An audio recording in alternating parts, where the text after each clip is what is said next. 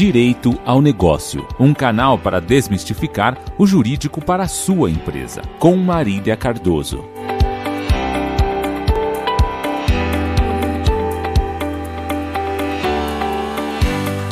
Olá, seja bem-vindo ao Direito ao Negócio, um canal do escritório Marcos Martins Advogados, feito especialmente para te ajudar a entender o universo do direito. Eu sou Marília Cardoso e hoje vamos falar sobre o programa Litígio Zero, anunciado recentemente pelo governo federal.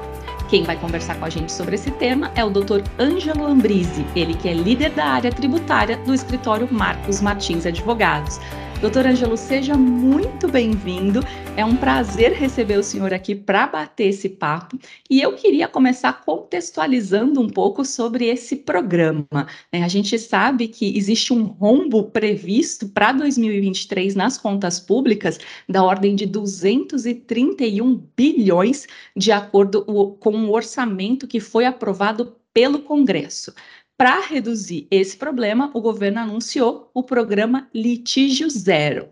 Mas a dúvida que eu tenho ouvido por aí é qual é a diferença desse programa em relação ao antigo Refis, o Programa de Recuperação Fiscal? Oi, Marília, obrigado pela oportunidade da gente bater esse papo e falar um pouquinho desse tão aclamado né, tão comentado ultimamente do litígio zero. Respondendo já diretamente à sua pergunta, o refinanciamento, o famoso refis, ele era um programa de parcelamento muito amplo, com vários descontos e abrangendo praticamente todos os setores e todas as empresas, independentemente do contribuinte ter processos judiciais, processos administrativos ou não. No entanto, o programa Litígio Zero ele é um programa um pouco menor, um pouco mais, é, é, menos abrangente daquilo que foi o Refis. Porque, como o próprio nome diz, ele só contemplará as empresas que possuem processos administrativos fiscais federais. O que isso quer dizer? São as empresas que possuem normalmente autos de infração e imposição de multa estão discutindo isso nas delegacias ou então até no conselho no CARF, né, no Conselho Administrativo de Recursos Fiscais, e verificam a possibilidade de perder estes, esses processos, né, o que a gente chama da classificação de possível ou de provável perda no mérito desses processos, e aí eles escolhem renunciar, desistir de discutir esse, essas ações, esses processos, né, o mérito disso, e fazem a adesão ao litígio zero. De todo modo, o contribuinte ganha por um lado e o fisco ganha por outro. Em razão do que? O fisco deixa de ter muitas discussões judiciais e passa a ter um caixa em razão da adesão e ao pagamento do programa litígio zero, e o contribuinte obtém descontos para que esteja estimulado a fazer a adesão e o pagamento também. Então, em linhas gerais, o Refis era um programa muito mais aberto, um programa muito mais abrangente, e o litígio zero ele, ele é mais restrito, no sentido de que as empresas que possuem processos administrativos em curso podem aderir a esse programa e necessariamente elas precisam é, renunciar aí ou desistir das discussões que estão é, é, nos processos administrativos. Perfeito. E quais empresas vão se beneficiar desse programa? Qualquer porte, qualquer segmento ou tem ali uma designação mais pontual por parte do governo? Marília, sua pergunta bastante relevante e pertinente porque a, nós temos, nós tivemos recentemente a publicação de uma portaria regulamentando este programa, que ainda não entrou em vigor, né? ele ainda não está valendo, mas nós temos a, a portaria número 1, inclusive, que foi publicada no dia 12 de janeiro, é a portaria conjunta Receita Federal e PGFN número 1 de 2023, que ela traz essa regulamentação do programa. Em linhas gerais, todos os setores, todas as empresas poderão fazer o, o uso, a adesão a esse programa, exceto as empresas que se beneficiam do regime de tributação conhecido como Simples Nacional. Isto porque as empresas no Simples Nacional já possuem um modo mais simplificado de, ser de ser tributadas e, além disso, elas já têm um benefício inerente a essa tributação sobre o seu faturamento e não sobre todos os fatos geradores, vamos chamar assim, a industrialização, a folha de pagamento, o lucro. Então, as empresas do Simples Nacional não serão é, prestigiadas no programa Litígio Zero. No entanto, todas as outras empresas que estejam no lucro presumido e no lucro real podem sim fazer a adesão a esse programa, de qualquer atividade que seja, ou seja, um laticínio, um prestador de serviço, um comércio, toda e qualquer atividade, do que eu li, não há nenhuma restrição com relação à atividade. E sim, a restrição é tão somente com relação às empresas que são é, optantes pelo Simples Nacional. Agora, doutor Ângelo, como participar do programa Litígio Zero? Para adesão ao programa Litígio Zero, o contribuinte, sendo pessoa física ou pessoa jurídica, precisa acessar o portal do Centro Virtual de Atendimento, conhecido como portal ECAC, que vai estar disponível lá no site, no, no endereço eletrônico da própria Receita Federal, é muito fácil de encontrar. E a adesão deve ser feita entre o dia 1 de fevereiro de 2023 até 31 de março de 2023.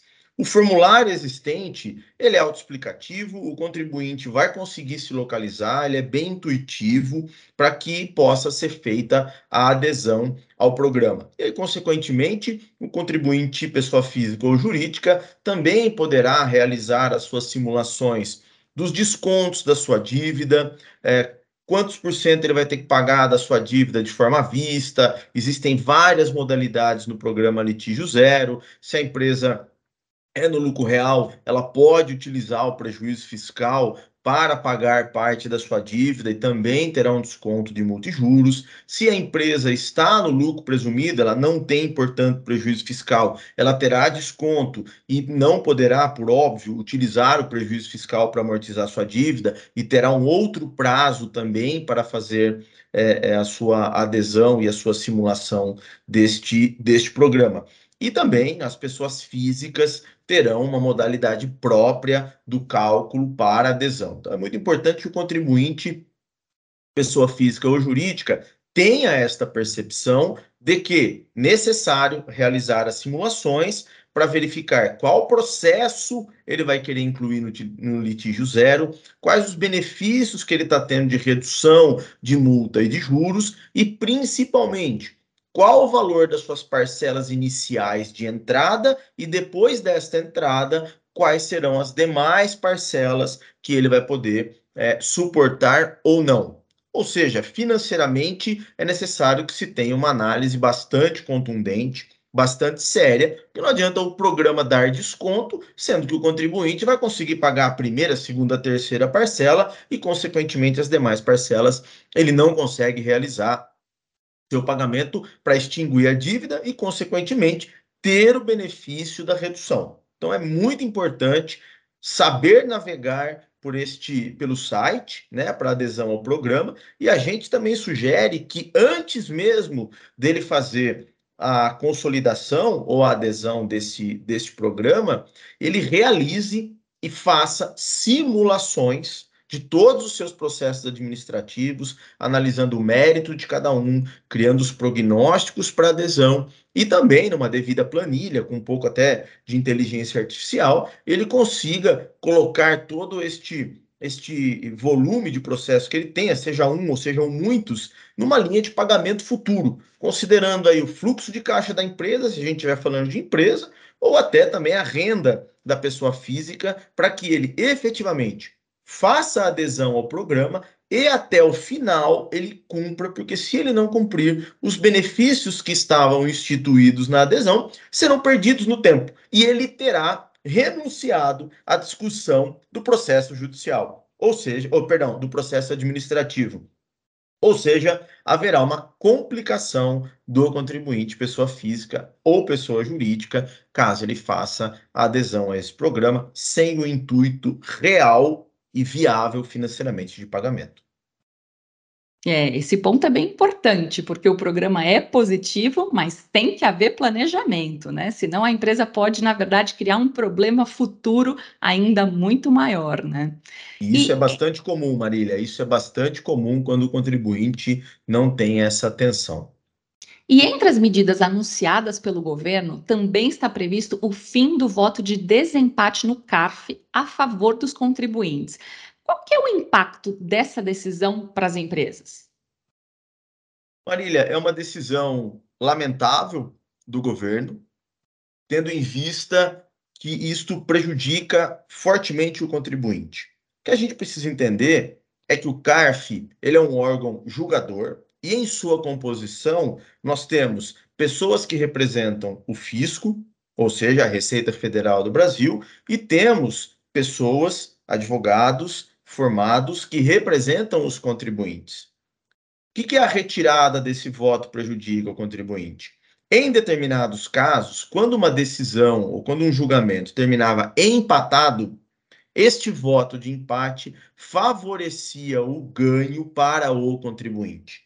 Ou seja, o recurso do contribuinte ele era provido e, consequentemente, anulação, a multa, tudo era anulado.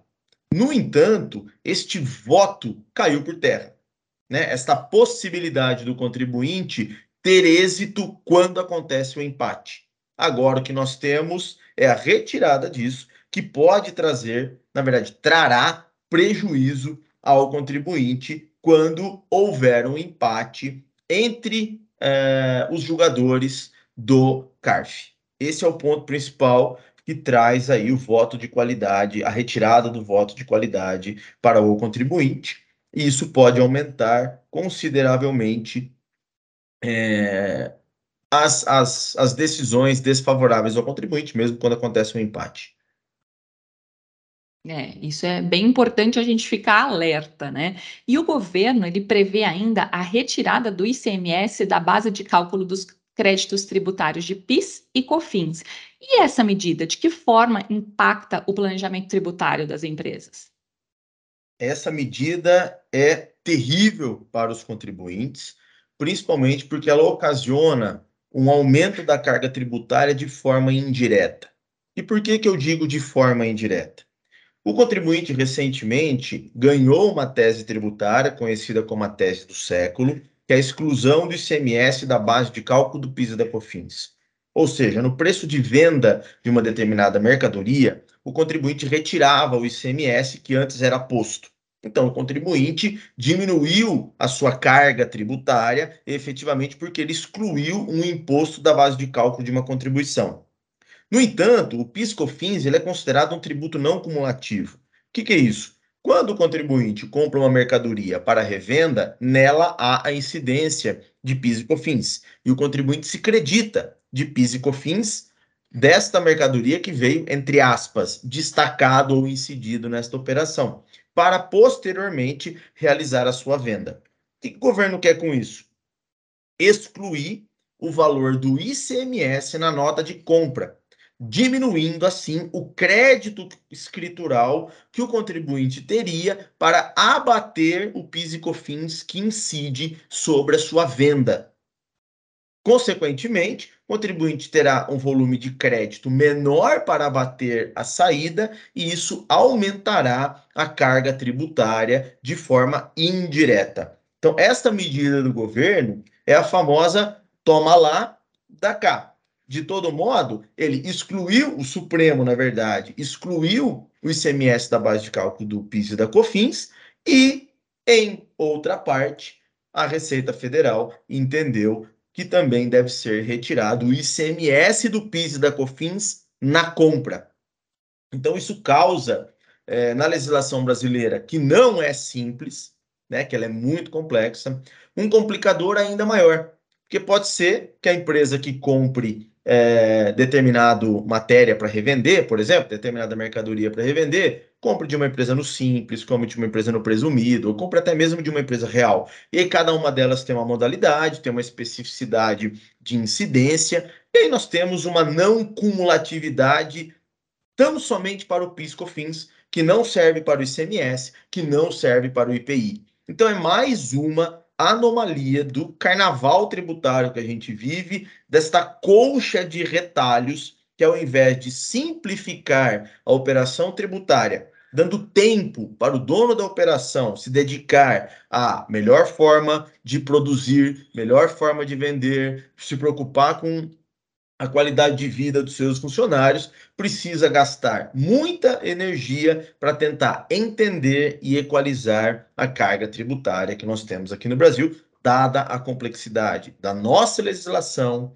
dada essas atitudes é, pensadas de forma extremamente rápidas e tentada implementar num espaço muito curto de tempo, sem, na minha, na minha opinião, ter um reflexo mais atento mais acurado do que isso pode ocasionar nas empresas e não especificamente pensando só no âmbito arrecadatório.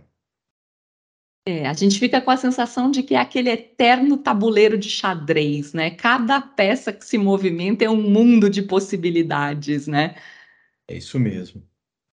Bom, e diante dessa tamanha complexidade aí do sistema tributário brasileiro, qual que é a importância de as empresas fazerem um bom planejamento tributário, até para que a renegociação dessas dívidas acabe não se tornando um problema maior lá no futuro, né? Sem dúvida. Planejar nesse momento é o melhor caminho que a empresa pode fazer. E eu explico. E nós temos uma premência, nós temos uma urgência nisso que o programa vai do dia 1 de fevereiro, pelo menos é o que está instituído até então, até o final de março. Ou seja, as empresas terão aí, no máximo, 60 dias para fazer a adesão é, deste planejamento. No entanto, nós não podemos esquecer que, além do programa Litígio Zero, nós temos também as transações individuais. E a depender da necessidade de caixa da empresa ou da configuração do seu passivo tributário, isso quer dizer se ela tem processo administrativo, se ela tem processo judicial, se ela tem os dois, se ela tem débito inscrito e não ajuizado, ou seja, a depender da configuração tributária da dívida, a empresa pode escolher os três programas ou seja, fazer a adesão ao programa Litígio Zero, fazer a adesão da transação individual ainda perante a Receita Federal e também a transação individual perante a Procuradoria. Então, neste momento, o que nós orientamos para as companhias é que elas tenham um escritório que possa dar suporte nesse momento para um olhar clínico, para um olhar integral da dívida para que ela possa utilizar esses três expedientes que hoje existem, as duas transações individuais da Receita e da Procuradoria, e também a o programa que nós estamos falando especificamente hoje do litígio zero, para ter um melhor aproveitamento dos descontos, da utilização de prejuízo fiscal, de redução de multijuros, mas principalmente para que a parcela de um, de dois ou dos três programas, a empresa consiga fazer o pagamento no longo prazo.